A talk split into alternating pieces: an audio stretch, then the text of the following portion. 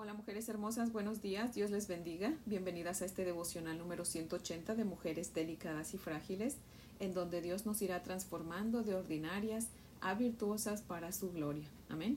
Así que bueno, les invito a orar en esta mañana. Oremos. Dios del cielo, Dios nuestro, amor nuestro. Aquí estamos, Padre, a tu lado en completa comunión.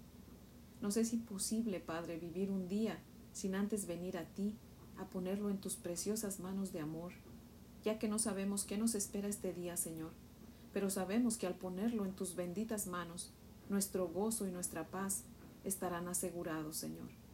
Ya no tenemos que preocuparnos, Padre. Y si nos preocupamos, Señor, ya será pues por puro gusto, pero no por necesidad. Y en caso de que así suceda, Señor, que nos preocupemos, te rogamos que nos perdones, Padre, y que nos ayudes liberándonos de esas de esas preocupaciones, de esos gustos malignos, Señor, que nos hacen daño. Y por favor, llénanos con tu Espíritu Santo para que nos guíe en nuestro andar contigo, Señor, todo el resto del día, Padre, y siempre, Señor, porque te lo pedimos en Cristo Jesús, tu único Hijo, y para su gloria. Amén, Señor. Bueno, mujeres hermosas, si tienen su Biblia, les invito a que la abran conmigo en Éxodo capítulo 9 y vamos a leer los versos 13 al 17. Éxodo 9, versos del 13 al 17. Dice la palabra del Señor así.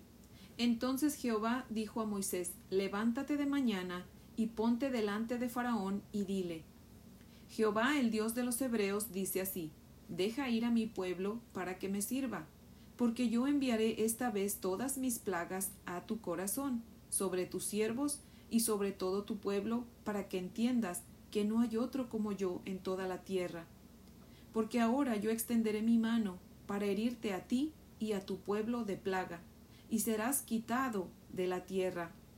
Y a la verdad yo te he puesto para mostrar en ti mi poder, y para que mi nombre sea anunciado en toda la tierra. ¿Todavía te ensoberbeces contra mi pueblo para no dejarlos ir? Hasta ahí leemos. Amén. Les voy a leer el comentario de, de Matthew Henry que dice lo siguiente. Dice, Aquí se ordena a Moisés que lleve a Faraón un mensaje espantoso. La providencia lo ordenó, que Moisés tuviera que vérselas con un hombre de espíritu tan feroz y porfiado como este Faraón, y todo convierte en un señalado ejemplo del poder que Dios tiene para humillar y derrumbar al más orgulloso de sus enemigos. Fin de la cita. Me fascina oír la autoridad con que Dios habla él le dijo a Faraón en el verso 14, porque yo enviaré esta vez todas mis plagas a tu corazón, sobre tus siervos y sobre tu pueblo, para que entiendas que no hay otro como yo en toda la tierra. Amén. ¿Quién dice amén? No hay otro como Dios. Amén. Él es único, es singular. Dios es trino, pero es único. Amén. En el verso 15 Dios le anuncia su muerte a Faraón, le dice, y serás quitado de la tierra. Hay quien puede decir o pensar que esas afirmaciones son muy arrogantes y egoístas, pero nada está más lejos de la verdad que eso, mujeres hermosas. Dios es justo y misericordioso. Amén. De la misma manera que el oro brilla sin arrogancia y presunción, asimismo Dios brilla en poder, gloria, justicia, y misericordia, sin arrogancia alguna. Amén. En el verso 16, Dios le hace saber a Faraón que fue él, o sea, Dios, quien lo puso a él, o sea, Faraón, como rey. Le dice, yo te puse para mostrar en ti mi poder y para que mi nombre sea anunciado en toda la tierra. La mayoría, por no decir que, que todos, ¿verdad? A los que he escuchado hablar acerca de este versículo, lo interpretan como que si Dios puso a Faraón como rey de Egipto con la intención de hacerlo sufrir para que en el sufrimiento del faraón pues Dios fuera glorificado. Pero yo no lo veo así y le voy a decir por qué. Porque si así fuera, pues Dios no hubiera escrito el verso 17. Porque el verso 17 dice, ¿todavía te ensoberbeces contra mi pueblo para no dejarlo ir? En otras palabras, Dios le está diciendo al faraón, mira faraón, Fui yo quien te puso como rey para que tú me reconozcas a mí como Dios y me des gloria. ¿Y tú me desobedeces? Daniel capítulo 2 verso 21 dice, es Dios quien quita reyes y pone reyes. Así que entonces no puede ser que Dios haya puesto a Faraón para hacerlo sufrir, porque entonces Dios sí estaría siendo cruel, pero no. Dios lo puso para que el faraón lo honrara y diera a conocer el nombre de Dios en toda la tierra. Fue decisión del faraón no querer reconocer a Dios. Recordemos que cuando este faraón se hizo rey por la gracia de Dios, ¿verdad? El pueblo de Dios ya estaba en Egipto. Y no dudo que el pueblo de Dios hablaba de Dios con los egipcios, incluyendo a Faraón. Pero el faraón no aceptó a Dios y siguió con las tradiciones idólatras de sus padres y de todos los egipcios. O sea que fue decisión del faraón no obedecer a Dios. Les invito a que lean conmigo el capítulo 4 de Daniel. Si tiene su Biblia, ábrala conmigo en el capítulo 4 del libro de Daniel. Vamos a leer todo el capítulo 4. ¿Lo tiene? Vamos a leer. Dice la palabra del Señor así. Después de eso, Nabucodonosor dijo, Con mis mejores deseos de paz y abundancia para todos los pueblos de la tierra, yo, el rey Nabucodonosor, quiero contar las cosas tan maravillosas que el Dios Altísimo ha hecho conmigo. Qué grandes son sus milagros y maravillas. Su reino durará para siempre y su poder nunca tendrá fin. Mientras yo descansaba muy tranquilamente en mi palacio, tuve un sueño. Lo que vi en el sueño me asustó mucho. Entonces ordené que se presentaran ante mí todos los sabios de Babilonia para que me explicaran el sueño. Cuando vinieron les conté mi sueño, pero ninguno pudo decirme lo que significaba. Después se presentó Daniel. Nosotros lo conocemos como Belsasar, en honor de mi Dios. Yo sé que a Daniel lo guía el espíritu del Dios único. Por eso le conté mi sueño y le dije Tú, Belsasar, eres más sabio que todos los sabios juntos. Yo sé que no hay nadie nada, perdón, que tú no sepas. He tenido un sueño y quiero que me digas lo que significa. Esto fue lo que soñé. En medio de la tierra había un árbol muy alto. No había otro árbol más fuerte. No había otro árbol más grande. Se podía ver desde lejos y llegaba hasta el cielo. Eran tan verdes sus hojas y tan abundante su fruta que, que alcanzaba para alimentar a todas las aves del cielo a todos los animales del campo y a toda la gente. Mientras yo seguía acostado, un ángel bajó del cielo y a gritos anunció Echen abajo ese árbol, córtenle las ramas, déjenlo sin hojas, arránquenle su fruta, que se vayan los animales que se cubren con su sombra, que se vayan los pájaros que anidan en sus ramas, déjenlo solo el tronco, déjenle solo el tronco, perdón y no le arranquen las raíces. Déjenlo entre la hierba del campo y que lo riegue el rocío. Dejen que ese árbol, que es el rey Nabucodonosor, cambie su manera de pensar y se vuelva como los animales. Déjenlo que coma hierba como los animales y sujétenlo con cadenas durante siete años. Los mensajeros de Dios han decidido castigarlo. Así todo el mundo sabrá que sólo el Dios Altísimo gobierna a todos los reinos. Hace rey a quien él quiere y hace jefe de un país a la persona más sencilla. Este es el sueño que tuve y que ningún sabio me pudo explicar, pero yo sé que tú puedes hacerlo porque el espíritu del Dios único está en ti. Daniel estaba muy preocupado por las ideas que le venían a la cabeza, así que se quedó callado, pero el rey lo llamó por su otro nombre y le dijo no te preocupes, Belsasar, dime lo que significa el sueño. Y Daniel le contestó ¿Cómo quisiera yo que el significado del sueño tuviera que ver con los enemigos de su Majestad? El árbol grande y poderoso que usted vio en su sueño es usted mismo. Su Majestad llegó a ser tan poderoso que su grandeza llegaba hasta el cielo. Y así como el árbol tenía hojas muy verdes y todos comían de su fruta, Así también su majestad cubría toda la tierra, y todo el mundo sabía de su poder. En el sueño usted vio que un ángel bajaba del cielo y ordenaba que cortaran el árbol, pero tenían que dejarle el tronco y las raíces, y sujetarlo con cadenas durante siete años, Además, el árbol debía quedarse en el campo junto con los animales. Eso quiere decir que el Dios Altísimo ha decidido castigar a su majestad. Usted ya no vivirá entre la gente, sino que vivirá con los animales y comerá hierba con ellos. Se bañará con el rocío del cielo y así estará durante siete años.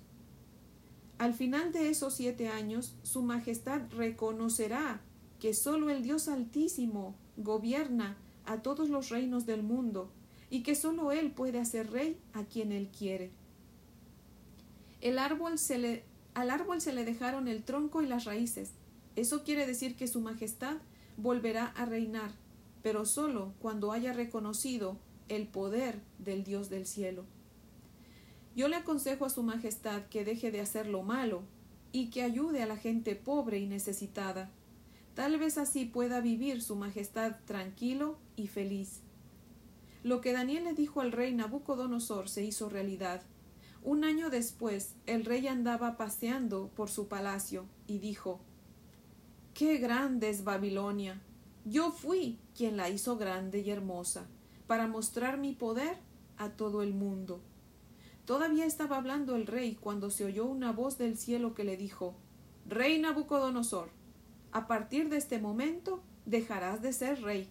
No vivirás ya entre la gente, sino que vivirás siete años entre los animales. Comerás hierba del campo como ellos, hasta que reconozcas que el Dios Altísimo es el único rey de este mundo. Solo Dios puede hacer rey a quien Él quiere que sea rey. Estas palabras se cumplieron inmediatamente, y el rey dejó de vivir entre la gente, comía pasto como los toros, y se bañaba con el rocío del cielo. Sus cabellos parecían plumas de águila, y sus uñas parecían garras de pájaro. Al cabo de los siete años, yo, Nabucodonosor, dejé de estar loco. Entonces levanté los ojos al cielo y le di gracias al Dios Altísimo que vive para siempre.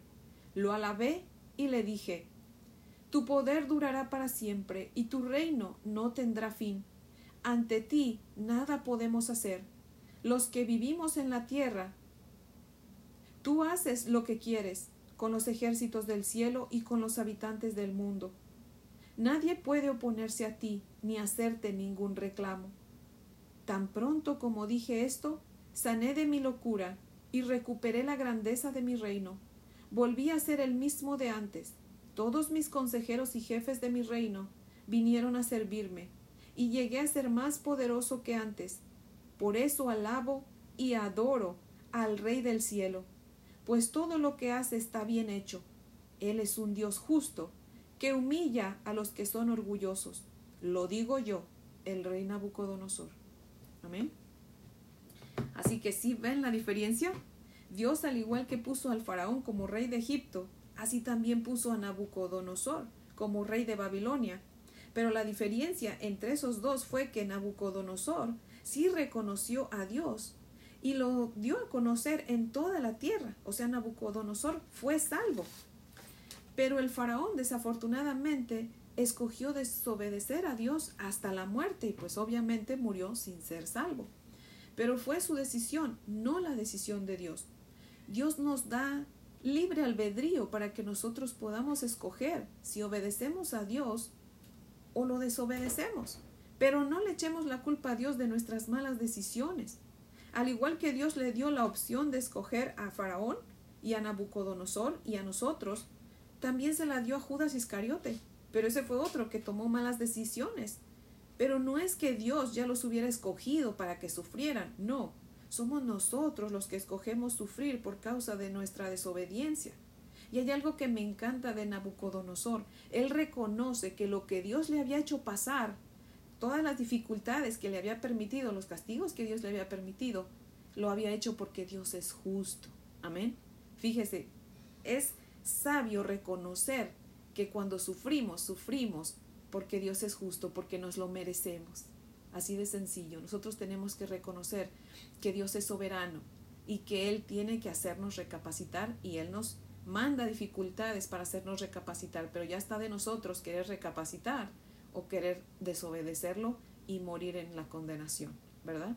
Así que bueno, este es el devocional de hoy, mujeres hermosas, que espero que les sea de gran bendición. Y pues las invito a orar para terminar. Oremos. Amantísimo Padre Celestial, Dios Todopoderoso. Ahora sí, como dijo Nabucodonosor, Señor, tuyo es el reino, el poder y la gloria, y tú vas a reinar por los siglos de los siglos, Señor. Tu poder nunca tendrá fin, Señor. Y te damos gracias por eso, Señor.